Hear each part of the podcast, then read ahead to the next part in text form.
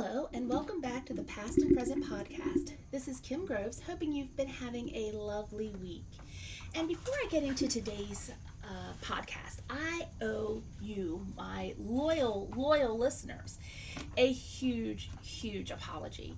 Uh, one of the things that comes with not only running your home business or running your business out of your home and having your studio in your home and is the fact that the technology problems that come with it and the kids and the, everything that goes along with having multiple things going on in your home all at one time. And uh, this week has been, this past week was a challenge. We had several technology challenges uh, with uh, printers and microphones and keyboards and computers in general, and it's just been a mess. Also, I was not feeling all that great. I woke up and one morning and my voice was pretty much done. It was gone. And I said, I can't do a podcast when I sound like a 12 pack a day smoker. Uh, it doesn't work. so I had to give my, my voice a little bit of a rest from uh, talking because, like I said, not only do I, do this podcast, but I run uh, my own business. I run a property management business and plus I take care of my kids and it's just it's just a, a thing. And plus, we have the whole winding down from the school year thing. My daughter had her kindergarten graduation last Sunday, and uh, that that was sort of uh, uh, in me, uh, and I, I, was going through that, that mom phase with with that. And she's getting started. Uh, she's going to be doing her, her, summer camp at school, and my son was having to get some stuff done uh, to for the end of the year, so I really had to kind of put some stuff on the back burner to, to make sure my kids were taken care of. Uh, so it, it's I promise we're back to normal. Uh, so uh, my promised podcast on the Queen of Sheba will be on Thursday. I promise I will have that uh, ready for you then. So and I'm sorry for the uh, whatever beeping you're hearing. I have no idea what's going on. Um, here, uh, let's see. Oh, oh, okay, so I see what's going on. So I'm going to pause here for just a moment. Okay, now that I've resolved the technical difficulties, we shouldn't have any more beeping. Uh, now, today we are going to be talking again, we're continuing our series on the Sermon on the Mount, and we're going to be talking about how we should treat our enemies. I mean, I know how I'd like to treat my enemies. Uh, I wouldn't particularly call it Christian, but a lot of that comes out of the fact that I am, well, human. Um, and I, as I always like to say, I'm working on myself. So, but obviously, the way that you and I would want to necessarily treat our enemies is not the way that Jesus would want us to treat our enemies. So, um, we're going to be looking today. Our verses are Matthew chapter 5, verses 43 through 48. So, I'm going to flip to that. Um, to that, and that will actually bring us to the end of chapter five, and then we'll be next time we'll be taught into chapter six. So, starting with verse forty-three. Ye have heard that it hath been said, Thou shalt love thy neighbor and hate thine enemy. But I say unto you, Love your enemies, bless them that curse you, do good to them that hate you, and pray for them which hurt you and persecute you, that ye may be the children of your Father that is in heaven. For he maketh his sun to arise on the evil and the good, and sendeth rain on the just and the unjust. For if ye love them which love you, what reward shall you have? Do not the publicans even the same? And if ye be friendly to your brethren only, what singular thing do ye? Do not even the publicans do publicans do likewise? Ye shall therefore be perfect as your Father which is in heaven is perfect. And that last verse has always troubled me. And first of all, I want to talk about what a publican is. And a publican um, is defined as uh, they that were the toll masters and had the oversight of tributes and customs it was a kind of man that the Jews hated to death, both because they served the Romans in these offices, whose yokeful bondage they could hardly away withal, and also because these toll masters are, for the most part, given to covetousness. So, um, so again, these were not exactly people the Jews liked, and it's no accident that Jesus chose to use publicans in his choice of words. Um, so now the last time we met um, and we spoke, um, the we talked about vengeance, uh, and it is difficult to not be vengeful. So if we were to take this literally, it, it's requiring radical conduct on the part of those of us who are Christians. So, why should we act in such a manner when we consider what Jesus says concerning the treatment of enemies? So, as we have been doing, let's take a look at the law of Moses and the traditional interpretation and application. So, the Old Testament did not really say hate your enemy. It did teach you to did teach to love your neighbor as yourself in Leviticus 19:18. But it also taught that kindness was shown was to be shown to your enemy. Exodus 23, Proverbs 25, just to name two different references. So, so from the very beginning, we are taught to love our neighbor as ourselves and to show kindness to our enemies. And so, so where do we get this? It, um, the, the, the it has been. You have heard it said. Uh, you have heard it that it hath been said. That has been common in the last four or five uh, of our talks. So the traditional interpretation misapplied the law. Though it did enjoin the command to love your neighbor, it inferred from this command that one had the right to hate your enemy. So, in other words, it imposes a duality that never was meant to exist. So, loving your neighbor meant hate your enemy. Well, okay, you can't apply duality to this situation because our job, our obligation, as it were, our our uh, our whole reason as Christians is to love, well, quite frankly, the unlovable, and those that are difficult to love. And just because they're your neighbor doesn't mean that you know you should love them or hate them or anything. You just need to love everybody. Jesus loved us all to the point that he made, he was the perfect sinless sacrifice and he atoned for all of our sins, whether we lived back then or whether we're alive now or who will be alive in the future. Jesus has atoned for every sin that we've ever committed as long as we are accepting him as our Lord and Savior. So, using that as our guide stone, we certainly should not be out here hating our enemies. And, and I, I I'm going to bring actually two things here uh, into into bear. One is my grandfather. Now, my grandfather has been gone from me since 1997. He died just shy of my 21st birthday. And I would talk to him nearly weekly. Um, and even though he lived down the street, but you know, being in school and everything, I wasn't always able to, you know, go and visit him regularly. But I I would um talk to him regularly on the phone and I would say something like, I really hate this heat. And he was like, Whoa, whoa, whoa there, Captain. You can't just you can't be throwing out that word. And I'm like, What what what word, Papa? And he would say, Hate. You can never hate anything. So I really had to work on myself when I spoke with him by not using the word hate.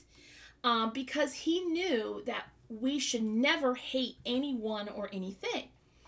Now, flash forward to my grandfather's great granddaughter, my daughter. She tells me when I say, Oh man, I hate that. She'll come to me and say, Mommy, Mommy, you can't hate. That's a bad word. Well, I'll be. My, I'm being I'm being corrected by my five year old. She's right. She ain't wrong. So she's absolutely right. I should not be saying that word. I, that is a bad word. And I should never be saying I hate something or someone. I can say I don't like someone. They're not my favorite person or that's not my favorite thing. But I should never be saying hate. And I have really actually worked on it to the point that I take my daughter's correction on this, and and I and some people say may say tell me, well, you know, Kim, you you you should be your daughter should be telling you what to do.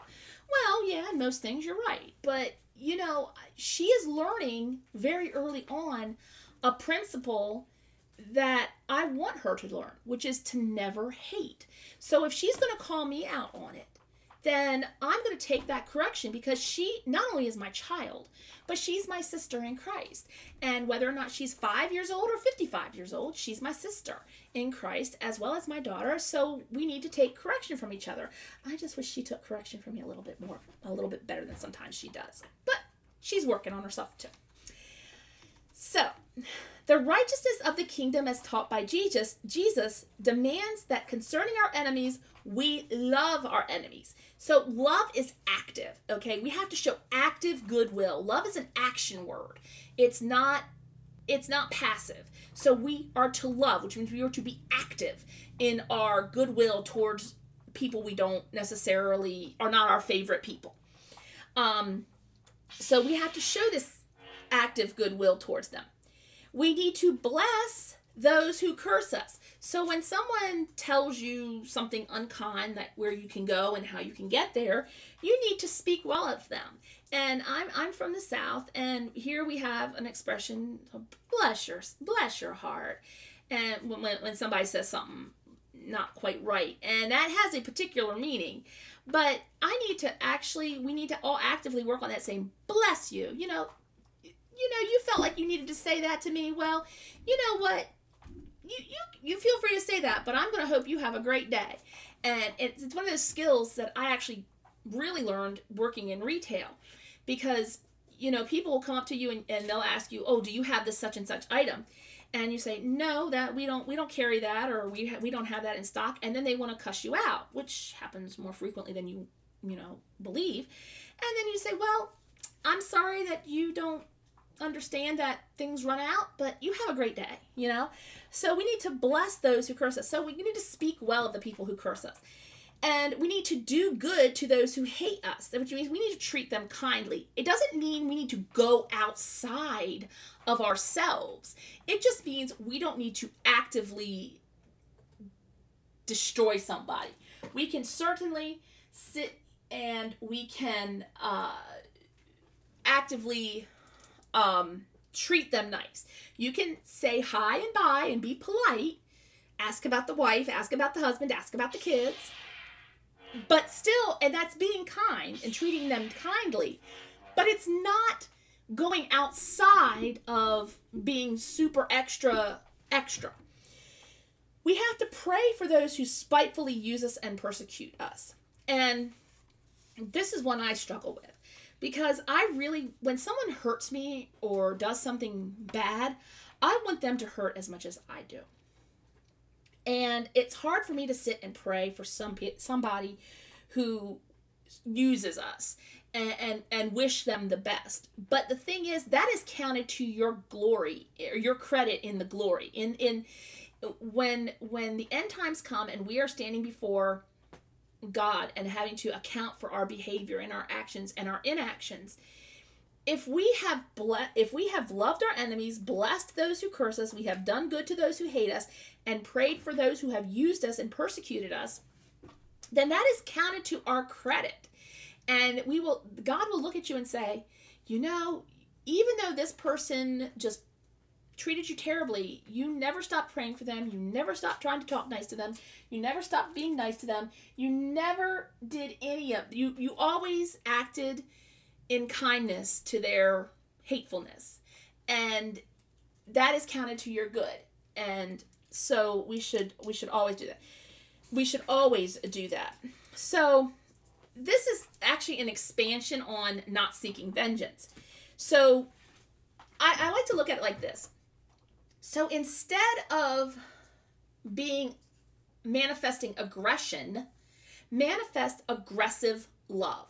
So for however badly they're talking about you, talk about them nicely just as much. So the more they they talk they talk hatefully to you or treat you or whatever, give them back kindness more than what they're giving you in hatefulness.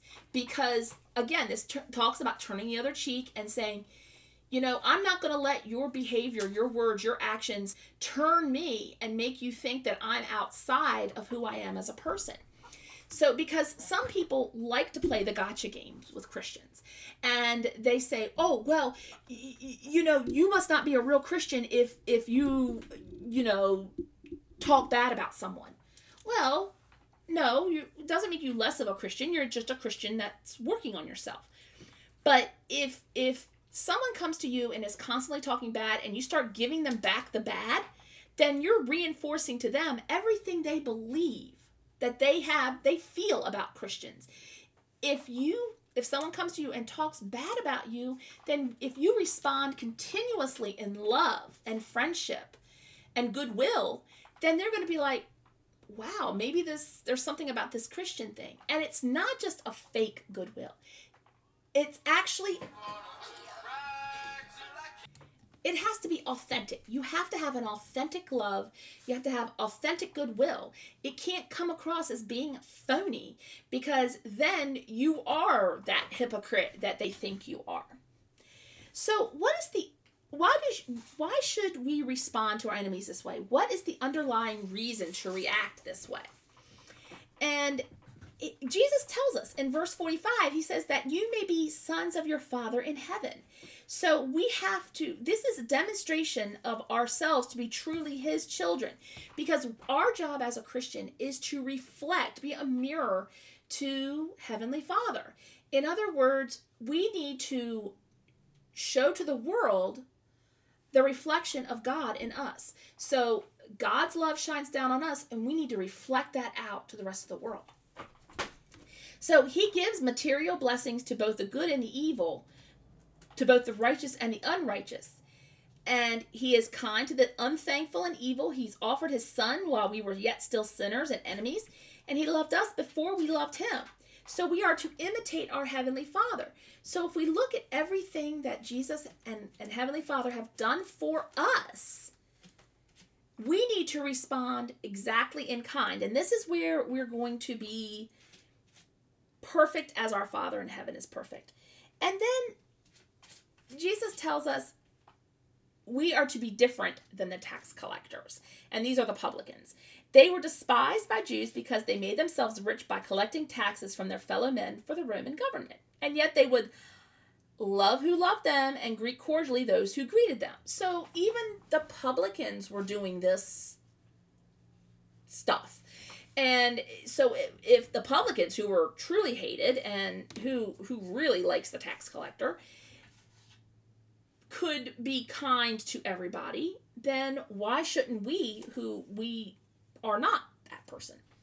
So we are no different if our love is limited to our brethren or our friends. So now in verse 48, it's probably one of the most complicated verses. And it is to be perfect just as your Father in heaven is perfect. So, perfect, we all have this idea of what perfect is. And it means, but actually, perfect means brought to completion, full grown, and lacking nothing. So, it doesn't mean without fault, it means brought to completion, full grown, lacking. So, again, we have this thing about being perfect.